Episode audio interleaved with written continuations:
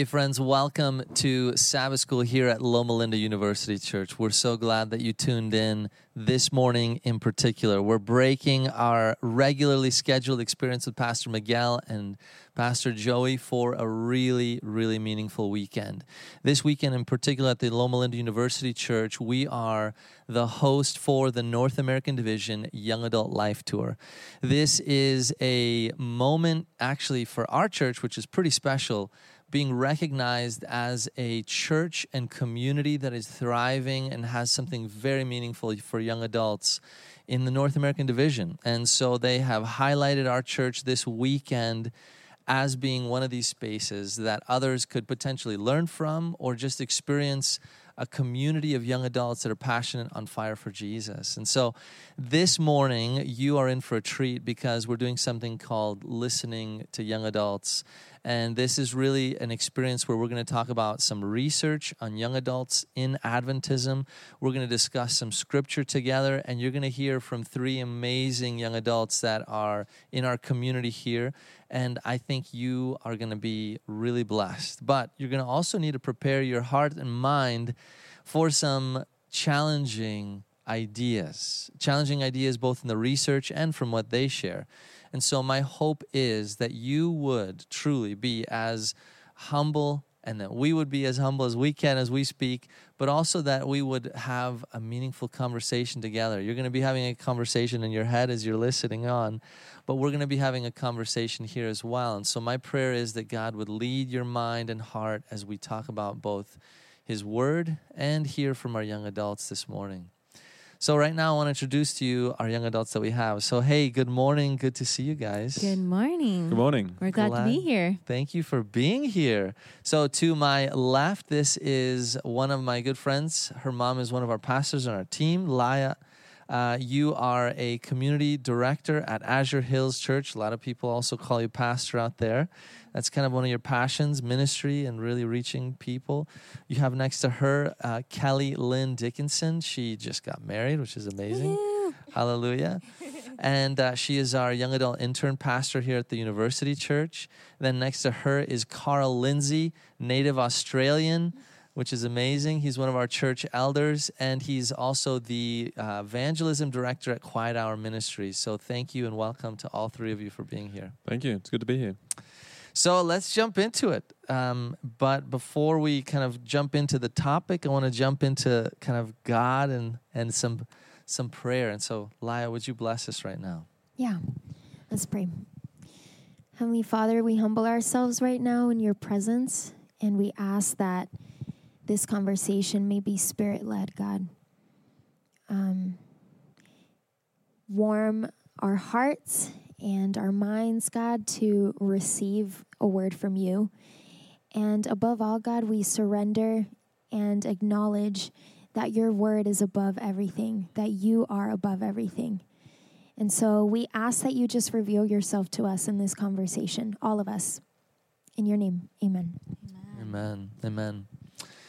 So, an interesting fact about the United States is that the average American is in their mid 30s, actually low 30s, kind of 34, 35. But if we look at the statistics in our church, the average median age is 56, 57. The number seems to keep going up. When we think about those who are in our church, then we have to realize majority are older and that shapes the church in many different ways. One fascinating thing to kind of consider then is from our older church members' perspective, when they were growing up, if we start with them first, if that's kind of the majority of who's represented in our church, what was life like for them? Those of you watching, you're going to see a graph pop up, and this shows a timeline of what life was like for the young adult at 1950 a very linear path. You move from high school to potentially college, or you move into a manufacturing job that makes a really well kind of uh, big salary to sustain both you, a home, children, car, a wife, you know.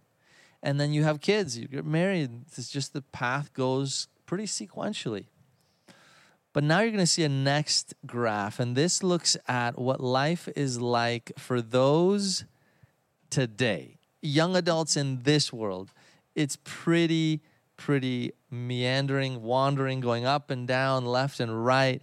The path is no longer linear, but it is truly a winding road up and down and all around. So, my first question, kind of thought and topic for us, just to kind of talk about the difference in our church experience based on our older church members and how they grew up and how we're really growing up today. I also think young adults today, let's just define the age right Sure. now because I think a lot of people aren't really sure like what is a young adult. So young adults are 18 to I'm actually not really sure myself. I'd say 35. That's how, that's how you kind of see on the surveys when it's what is your demographic. Yeah. That's Yeah. how we tend to Yeah. put play people. But really, like we were talking about before we started recording, it's really the idea of life stage and whether you're married and have kids, and that kind of seems to be the Mm-hmm. the actual chapter when the chapter Mhm. changes. Yeah. And I think like looking at today's young adults, like I'm 32 and I just got married. But in my parents' time, that's actually really late to get married, Mm-hmm. right? So I think we see this new, like modern times. It's everyone's doing things a little bit later, but I don't think it's because we're lazy or because we are lost. I think it's because we truly want to find a job that really makes us passionate, right? Like I've changed my job. I don't know, like my career like five times before I finally decided this is what I want to do and what I feel called to do, right? But I think it takes time to get there. And a lot of us young adults are not willing to sacrifice anything less than I'm so content in this relationship and this job and this career. And I, I'm really passionate about it. As you mentioned, Phil, at the beginning, uh, um, I am Australian and I've been in the States now since 2017. And I didn't actually have a full time job until I was 27.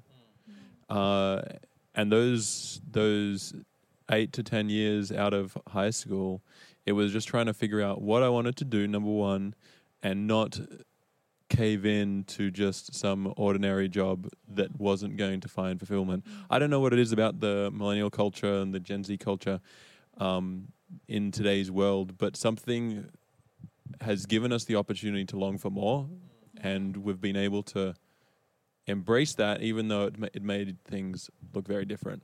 Yeah. Like self care. Yeah. I don't know if that's what you were talking about. We No, no, no, please. no, you go ahead. I was just gonna say I'm I'm 25 and I was thinking about my journey as well, um, my work journey, and I actually it's so funny that you're saying you're you're looking for a job that can give you satisfaction because I went into ministry not wanting to be in ministry ever. My mom has been in ministry all her life, and I remember seeing the struggle of being a woman in ministry and thinking, I love women in ministry, but thank God I'm not that woman. and now here I am coming from social work. So it's just so interesting. And this is the most fulfilling work I've ever done. Yeah. So um, yeah, it's just it's funny. However, it works out, but God really does guide our lives to the work. Yeah. I really like what you said, Carl. Just the fact that this generation is longing maybe for more. They've they've seen, they've tasted something that they want, and they're not going to just kind of. I guess you could say compromise, uh, compromise their own mental health, as you bring up, Kelly, or compromise just their own personal desires. And some who watch young adults might say, "You're lazy, you're not motivated, you don't seem to have direction. Like, what's going on in your life?" How do you respond to someone who's saying, "Hey, you've wasted 10 years of your life?" You know, I look in, in my own story. I think, first of all, I think we have to come at it from a position of admitting privilege.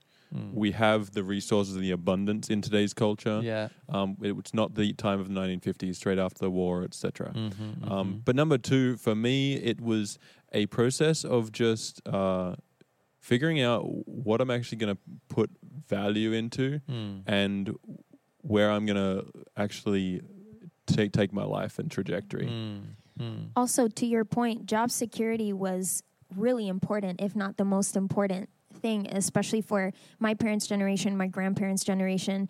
And now I think the newer generations are finding that flexibility in the Mhm, workplace is mhm, more mhm, important mhm. and job satisfaction is more important Mhm. than the security of a job or a career.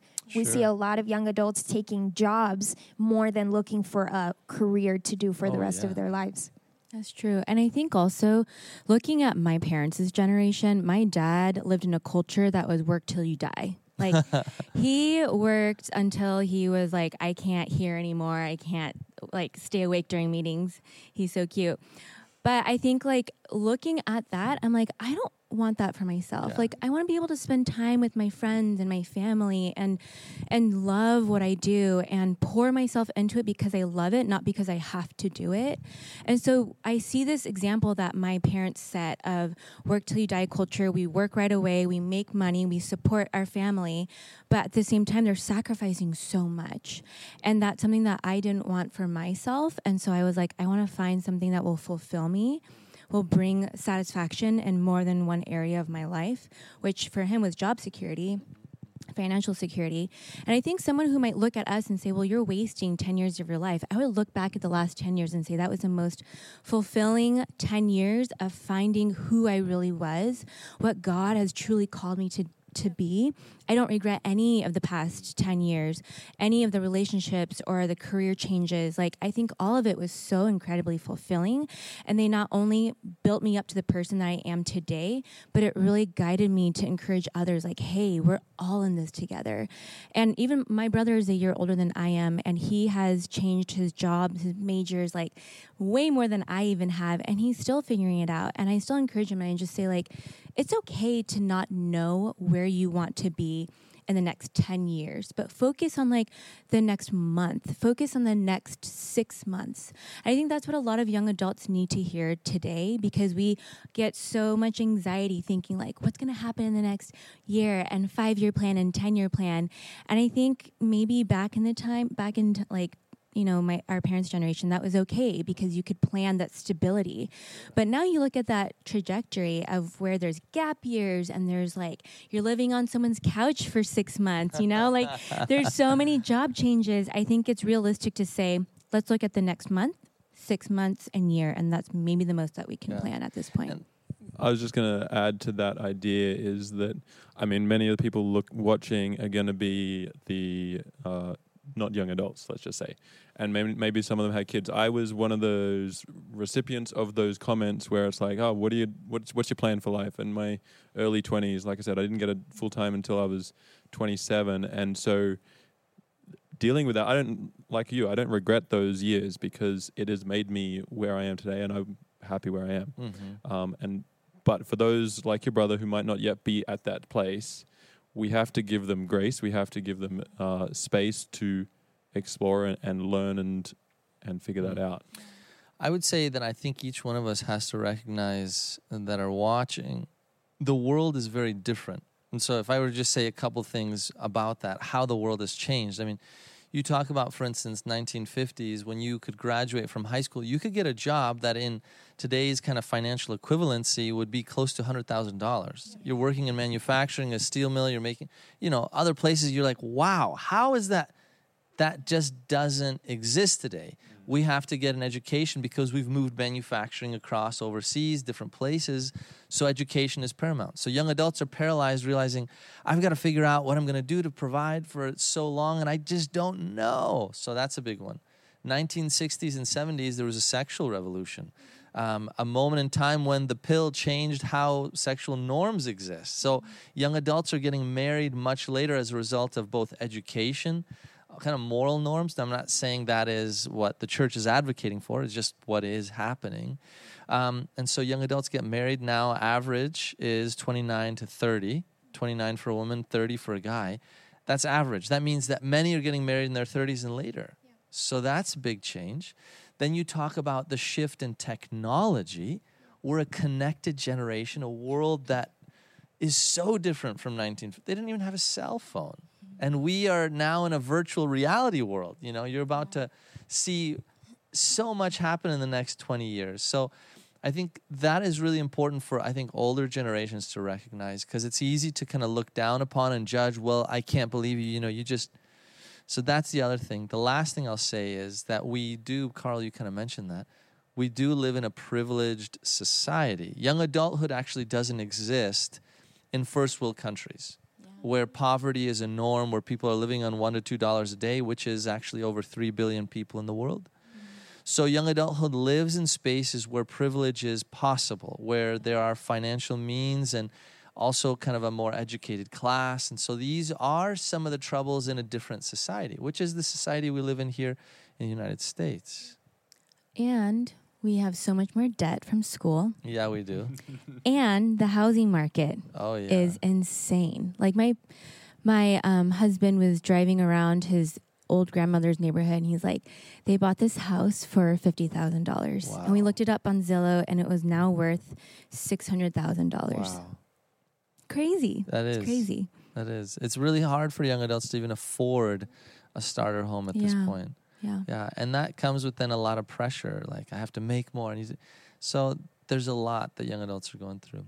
I want to switch us now to talking about maybe a different type of research that is more pointed to our church today, and that is something that came out of the North American Division's partnership with Fuller Theological Seminary in a study called Growing Young. And there were six factors that emerged in this study for churches that were thriving with youth and young adults in churches. And these six factors or commitments, as they call them, were really key to helping a church change its culture and live into a space that supports, engages, and retains youth and young adults. Well, our denomination, and particularly here in the North American Division, we had over 6,500 Adventist members across the United States take this survey. We represented 15% of all the surveys that they did, which is pretty significant for our denomination. And what they found, what I found in my research on this, is that older members, 50 plus, viewed the work done with youth and young adults significantly more positively. They saw then these six commitments, the areas of leadership and theology and warm community and um, making young adults involved everywhere, their families and outreach, all of these aspects that churches that are thriving, they saw us doing well at that. Now, the truth though is for young adults who are the recipients of these efforts, they saw it completely opposite. Those 18 to 20, 18 to 29 saw that our church is actually doing way below average. Mm. And they're viewing the church really harshly with a disposition of, no, you don't actually get us. We're not doing that well. Mm. That even followed people in their 30s and 40s. What do you think about that? I'll start. um, I mean, I think that's pretty accurate, sadly. I think in this community, we are very blessed and truly privileged to be in a community that has hundreds of young adults.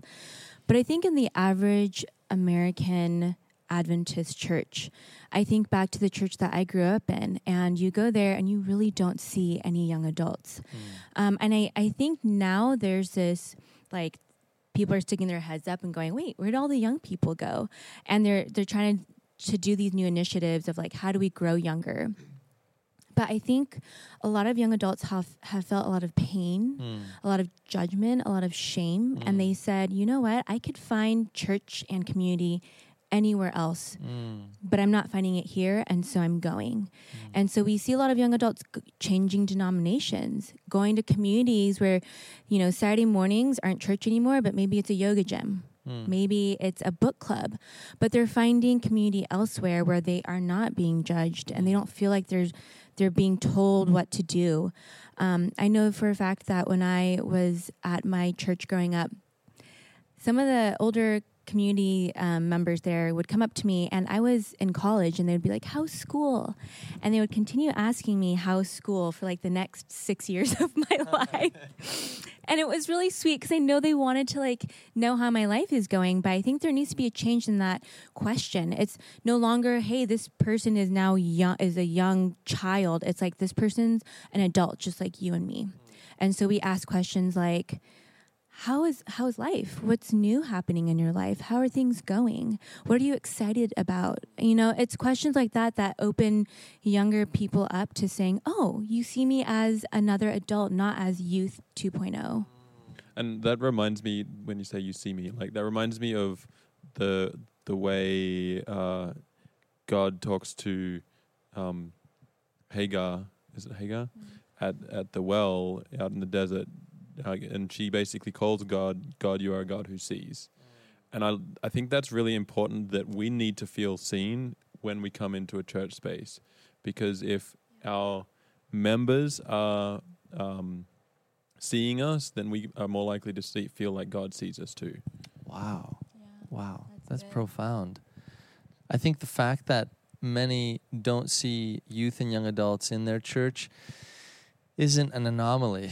Um, in our Adventist churches, another study that came out, over a thousand churches don't have anyone that is a young person in their church. Of the 5,000 some uh, established churches in the North American Division. And that's a, that's a sad fact. That is a really sad fact.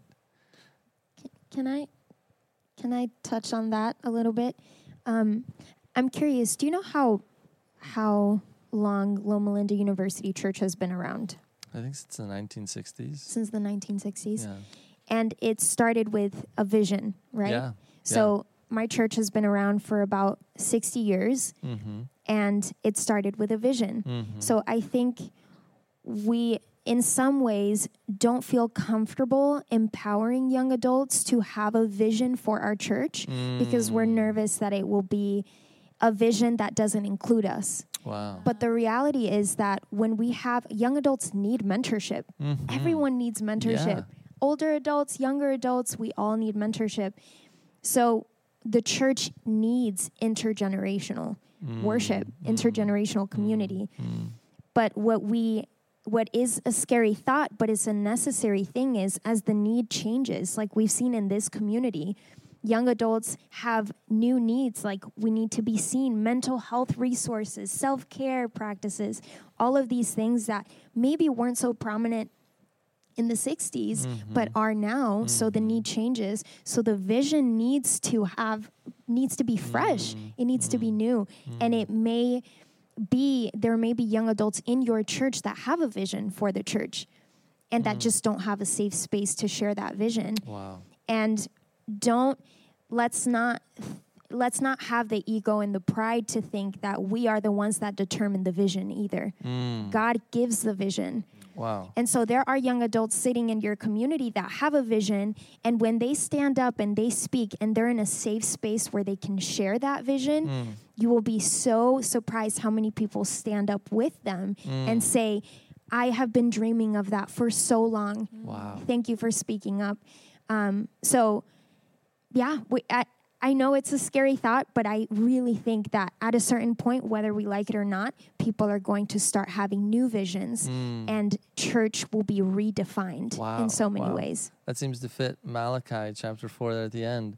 In the last days, young men will dream dreams and women will see vision. And I think that is part of our prophetic calling. Actually, as a as a denomination, we started out With young adults. with young adults running things, right? I mean, our out of the three, two of them were young adults. It was kind of like an early entrepreneur venture capital startup, like young adults running everything. And where have we come to now? and Pe- uh, Sorry. I was just going to say, uh, yes, the in the 1840s, 50s, 60s, when we started was the was the young adults, but it when we look at the Bible as well, it's the New Testament is full of young adults. Jesus was a young adult; his disciples were young adults, and obviously they lived for a few decades later, so they got older, of course. Um, but it is full of young adult starting things, Mm, uh, and I mm. really think that's easy to miss in the pages of Scripture. Some people may look at that and say, I feel like I'm left out. Not every generation is included. Hey, Simeon was in there; he was like 80 years. Yeah, I think I think Lai, you brought up a really great point. You know, the intergenerational um, need is there. You know, I don't think young adults are saying, "Hey, you know, stay away from us." That's Right. that's the last thing. Mentorship. I've yearned for a mentor all these years, kind of growing up as a as a young adult. Like, would someone kind of come alongside, like, kind of take me under their wing, like, show me the next chapter of my life and help me. you know, so that's not what we're saying, but it is there is a need though to prioritize. Could I say that word maybe? Prioritize young people in the church for the sake of actually every generation flourishing. And that was actually found in the Growing Young study that when churches at a you could say disadvantage to all the other generations primarily focused on young people actually every generation flourished Um, can you talk about the research that you mentioned earlier uh, with the teenagers? Yeah, yeah. I mean, this was something that really caught me off guard. I wasn't expecting this when I was studying this, but so those who were 50 plus saw the church very positively, above average, but so did high schoolers that were in the survey. Those 14 to 17 saw the church even in some categories even higher than those who are 50 plus. They didn't see the church below average in caring for young people.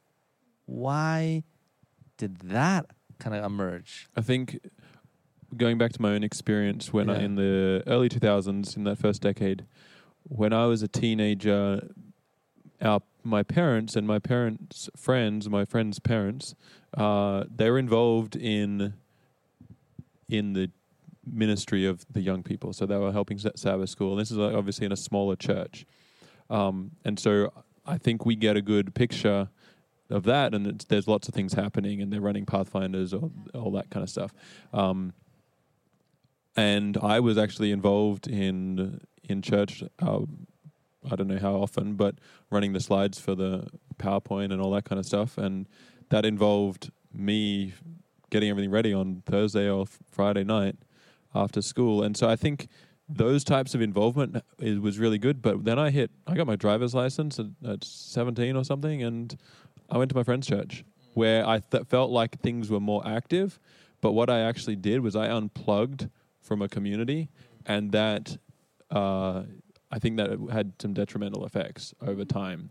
Um, and I'm still in the church, and I didn't go anywhere. But I think for those in my friend circle or in the church Sabbath school as a as a teenager, they might have also unplugged and didn't go anywhere else, and then it kind of leads on to them eventually disengaging completely.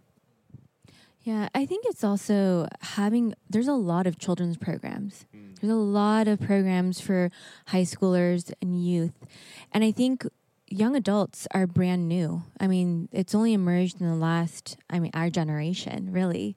And so I think because young adults are such a new and almost like odd space in the church, no one really knows to knows what to do with us. We was I was I mean I shouldn't speak for you guys, but I was scared to make that transition from Sabbath school for a 18, 19 year old Yeah. into okay, what next? Do I go that's join the adults? You you join the adults, Yeah. and everyone. No like, thanks. yeah, no thanks. But I think what's interesting is um, I love what we we've just been talking about. I love what you said too, Laya. It's um. It reminds me of a story that when I went to go train to be an Adventist Christian Fellowship, which is um, public university campus directors essentially, and Adventist um, ambassadors that are also students that go onto public university campuses and kind of lead a club. So I went to one of these trainings in Ontario, Canada, Canada, and there was a guy there that was, you know, in his 20s and he was saying my job requires me to basically like transfer money from account to account. He probably transfers millions of dollars in his hands from different accounts. He said my job has so much like trust that you have to trust this person to transfer all this money. And he said, but my church won't even give me the church key to the front door. Wow. And I think there just needs to be a conversation of, hey, you are seen, right? Like what you said, you are included. Hey, we have space for you. We're starting a young adult group. We're starting a young adult Sabbath school so that you don't feel like you go from 18 to 40 all of a sudden. And I think knowing, like, because he was in that conversation of like, what do young adults need? He said, I just wish that there was space for us. Mm. And I don't know what that looks like in every church. We're obviously here at Loma Linda where there's um, a significant number of young adults, but in the smaller spaces, in the smaller churches, and maybe some of you are visiting from the listening from those from those churches, I think that's kind of needed to be a place where you can start creating. You can act as a youth pastor just on your own accord. You don't have to get paid. You can just say, "Hey, I'm going to actually invest in the young people in my church, and uh, and on Sabbath morning we will have let's get together with the five of you and just explore Bible study." Take us out for breakfast during the week. I don't know, whatever that looks like. no, that's so good. Build those friendships. Yeah. And I think having that vision is paramount to starting something. Um, when I was up in, I, I'm from the Seattle area. And when I was up in the Seattle area, we had maybe like eight young adults who just wanted to hang out on Friday nights. And so we started just a Friday night Vespers. And it was mm. like five to eight people. It grew to 20. It grew to 30. It grew to 100. Wow. And it grew to this point where we're like, we're too large and we don't want to keep going. so let's go to our individual churches and plant and grow there because we want an intergenerational church. We want to pour into a space where we see younger folks coming in and older folks and we're able to commune together. I think there's beauty in that. And that's what we want. We don't want to like just separate us as like a cool Yeah. club or anything. Yeah, yeah. I think if we're going to talk about some spaces of of really needed innovation, I think that category of young adulthood is really one of those times right now that our church needs to pay attention. When I say our church, I mean every church member that's watching right now. If you don't have a small young adult group of people there, you got to start asking yourself, who are people that I can think of that are in that category that I need to start calling and need to start inviting to a small little home gathering. You mm. provide some food, you have someone say, "Hey, here's a topic I think that would be really meaningful and relevant relevant to your life because it can't just be, "Hey, we're going to read the great controversy." as wonderful as the great controversy is, it can't be the starting place. You might get to that, but you got to say, "Hey, let's talk about how did the early disciples do life as young adults? What can we learn from them in their season of growth as as kind of, oh, okay, that's an interesting topic. That's in my life. Okay.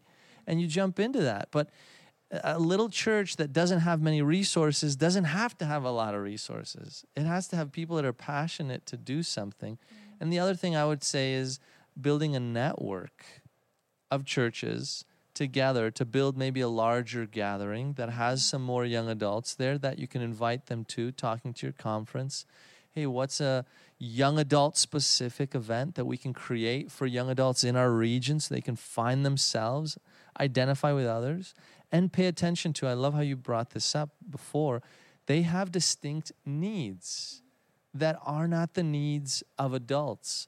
If young adults are getting married later, what does that mean? They're looking to find somebody. Come on now. They're looking to find somebody, and we cannot be oblivious to that as church leaders. That, oh, well, you'll just mix into the whole group and we'll pray that God will send you this angel at some point in your life. Like, that's not how it always works. Like, yeah, those stories happen, but we need to not be oblivious to that. The other thing is there are three really important needs for young adults identity, belonging, and purpose.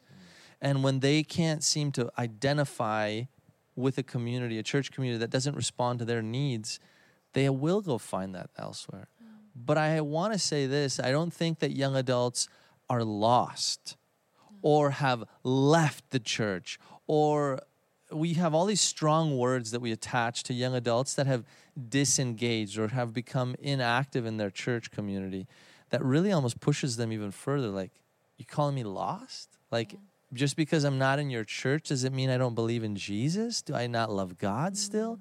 I'm faithing on my own terms and in my own way. And that's i think a really big struggle for adults and parents especially of young adults. This idea of differentiation. Hey, I'm going to challenge some of the beliefs I grew up with. I'm going to ask some different questions that seem scary to you, and but that's actually part of what um, is faithing.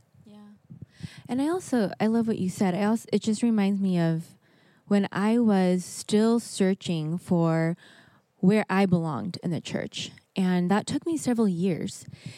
And there was one pastor who empowered me and said, because I told him, I was like, I don't think I'm Adventist enough for this. I don't think I'm Christian enough for this. And he said, Kelly, you belong. And any church that you go into, there is space for you as a person. You just have to find it.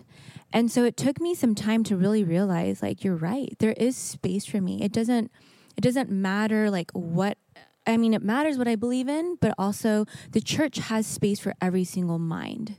And I think we we're just so some young adults. When I was younger, I, I was so closed off to the idea because I had this image of what I thought Adventists should look like. I had this image of what Christians should look like, and that pastor really taught me and showed me you don't need to have all your ducks lined up in a row. And in fact, I'm going to empower you. I'm going to ask, can you direct and lead this next generation of young adults at this public university? And that's actually how I got involved with ministry in the first place. And it was him providing that keychain leadership of, hey, I know that there has to be someone coming after me and and like I'm the generation before, so I'm going to empower you. I think that's where a lot of young adults kind of maybe feel a little bit confused about like where do I really fit in this picture? And having an older adult come up to them and say, "Hey, Laya, like I see the potential in you. You don't need to have every single part of your life figured out." Which in fact a lot of our young adults don't, and that's okay. But you know you have this love for Jesus. You have this love for the church, and I see it in you and I think that we can grow from that. You know, I was talking with a lady here at church last weekend and who's about to celebrate her 80th birthday. And she made the comment that like she thought she'd be celebrating her 80th birthday in heaven. And I wonder if it's Oh, that wow. perspective that prevented us from uh, us as humanity preventing us from passing on the baton to the next people, the next Hmm. generation because we're thinking oh it's the end of the world is nigh. Um, and I think it's we have to be careful of not doing the same when we get there ourselves. Mm, mm, something to, to mm. think about. Such a good point. I want to turn to a passage of scripture that we'll kind of look at together here in 1 Timothy chapter 4 and verses 12 to 16. Those of you watching maybe want to pull out your Bibles and join us in this. We're going to just look at this passage that is our preaching passage for the sermon as well this morning. And so if you look at 1 Timothy here just for a little bit of context, the apostle Paul is speaking to a young adult leader. Uh, this young adult has taken on a significant leadership role. We don't know how old Timothy is, but we know that he's fairly young. And Paul feels the need to give him some guidance in how to run and lead a ministry as an elder in a church. So, Carl, you want to read that for us? Verse 12 to where? Uh, why don't you read 12 and 13, and then, Lai, if you read uh, the rest of the passage there. Let no one despise your youth, but be an example to the believers in word, in conduct, in love, in spirit, in faith, in purity. Till I come, give attention to reading, to exhortation, to doctrine. It's a 16. Mhm. Do not neglect the spiritual gift you received through the prophecy spoken over you when the elders of the church laid their hands on you. Give your complete attention to these matters. Throw yourself into your tasks so that everyone will see your progress. Keep a close watch on how you live and on your teaching. Stay true to what is right for the sake of your own salvation and the salvation of those who hear you. Mm. Wow. Paul here is giving some pretty pointed counsel to Timothy. And he's both encouraging him and admonishing him. He's like, hey, listen, I want to make sure you understand. Don't let anybody undermine you just because you're younger. How do you respond to that? Word of encouragement to, to a young leader. Hey, don't let I mean, anyone it, undermine it, it's highlighted in my Bible. I definitely like that idea. Let no one despise your youth. I think that's definitely something I can resonate with. Mm. Um, but Larry and I were talking before. I really liked the the next uh, section of that sentence.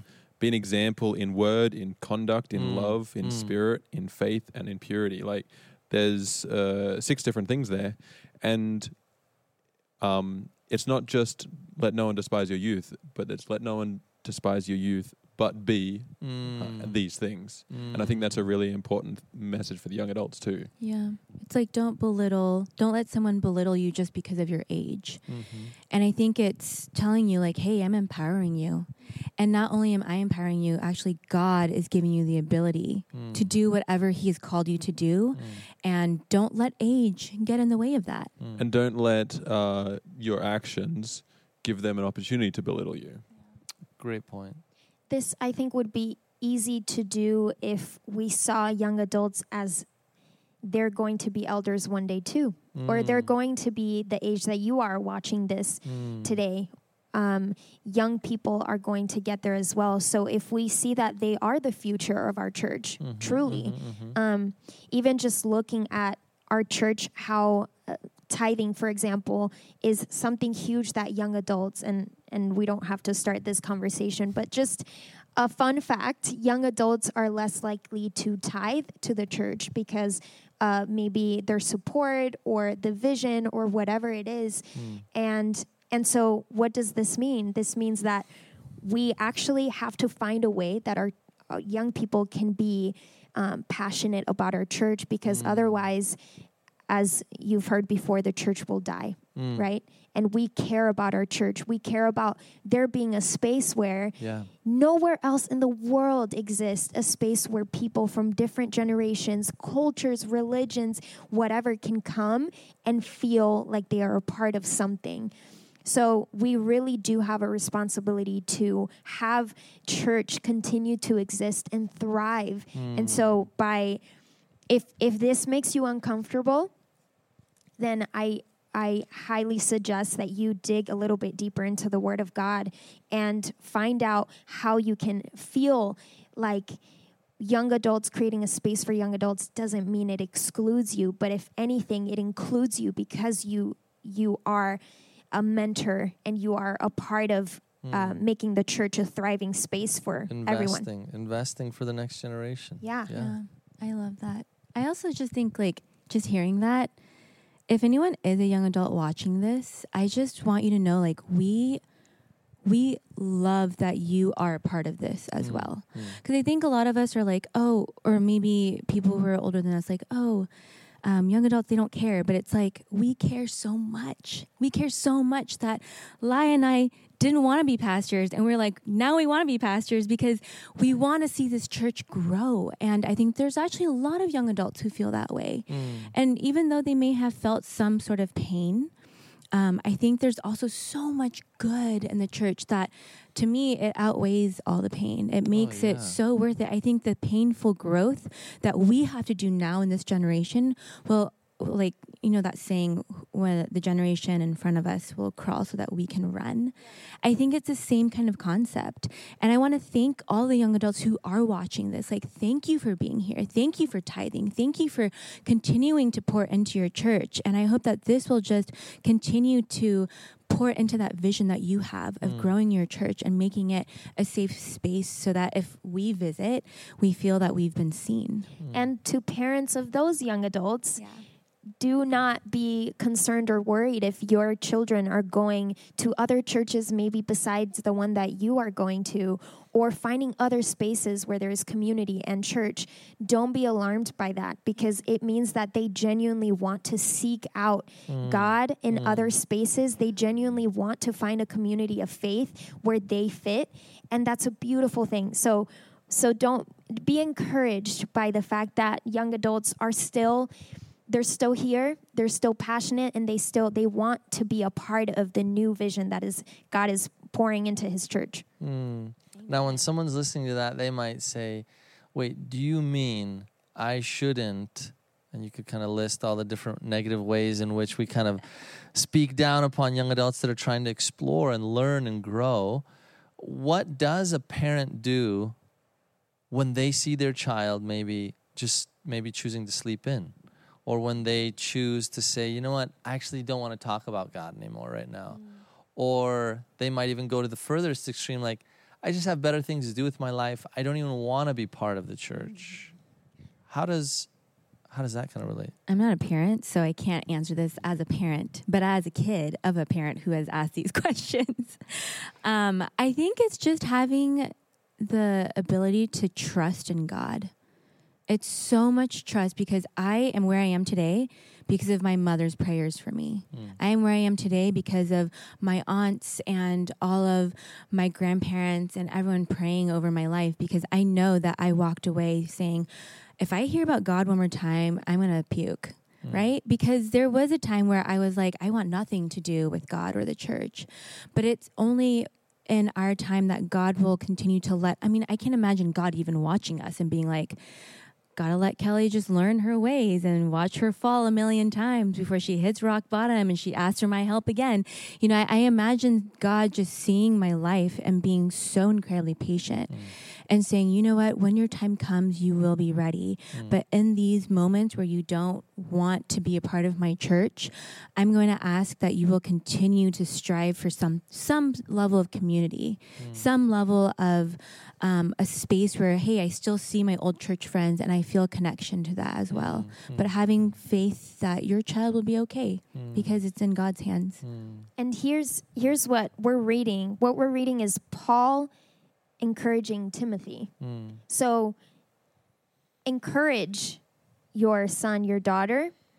What does that mean? Encourage them in a way that allows them to feel seen and heard by you, Mm. right? That's what Paul is doing here to Timothy. And in turn, Timothy, he's saying, Timothy, focus on reading the scriptures to the church, encouraging the believers and teaching them. So he's encouraging Timothy to also encourage others. Mm. And so Timothy is is being being filled by of course by Paul's mentorship, but because of that, he's actually able to feel like he has a purpose because he pours into others. So your son and your daughter, they're going to be pouring into other people maybe you don't think that they are right now, but there are so many spaces where they could be doing that. In school, out on the street, in a coffee shop, or whatever it is, they have a chance to speak positively and, and act in a way that people are wondering, wow, this person, this person is really amazing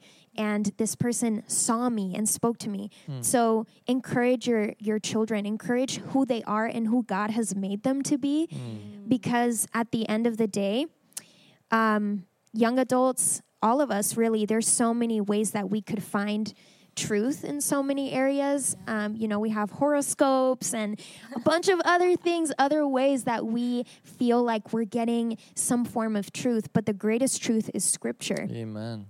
So, as long as you are encouraging them with positive affirmations, and that is what scripture is it is affirming our identity in Christ, Mm. then you are doing the best job, and God trusts that God is doing the other part of that. Mm. Amen. Amen.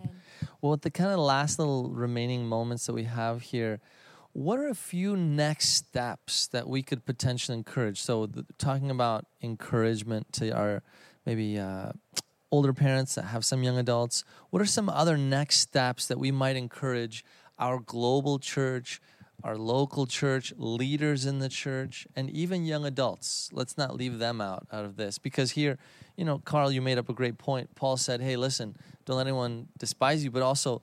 Step up, bro. Like, sister, you got to live in a way that brings about others to cherish you and to respect you too. So, that was a good point. But what are some other next steps we can kind of look at? I gave one before. I think the idea of just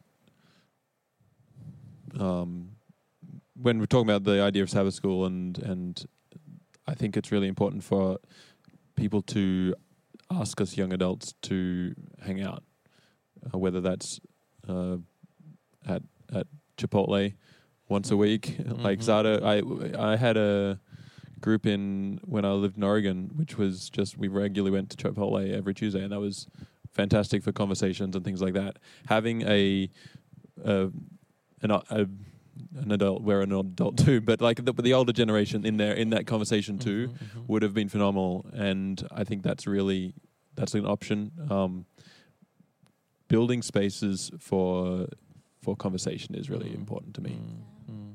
I agree. I think having first and foremost a vision of what like for every generation, right? For young adults, for older generations, like having a vision. So for young adults, it's like, what is your vision of what a church would look like? What would be a vision of, you know, you would be able to invite whoever you want in your work life, in your school life to bring to church?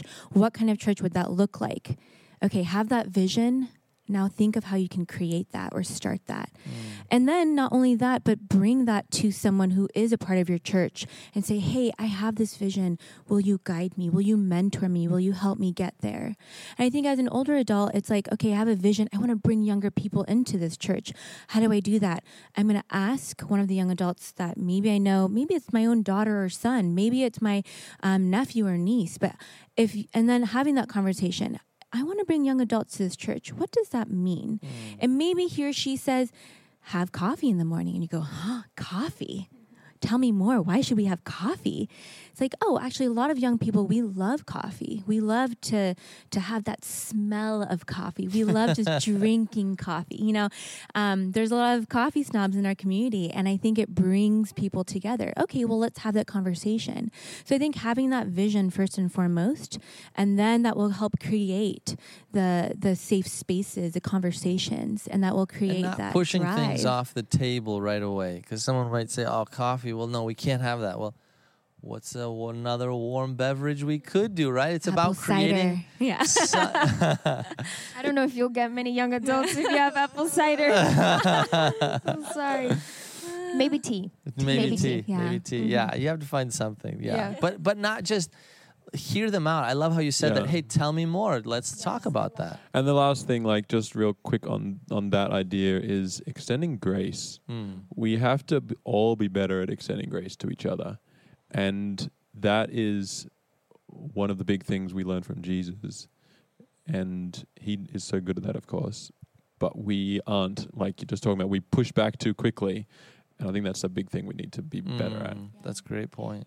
Can I add a short thing? Yeah. No, no, you're not allowed to. No, we want to hear you. We want to hear you, Laya.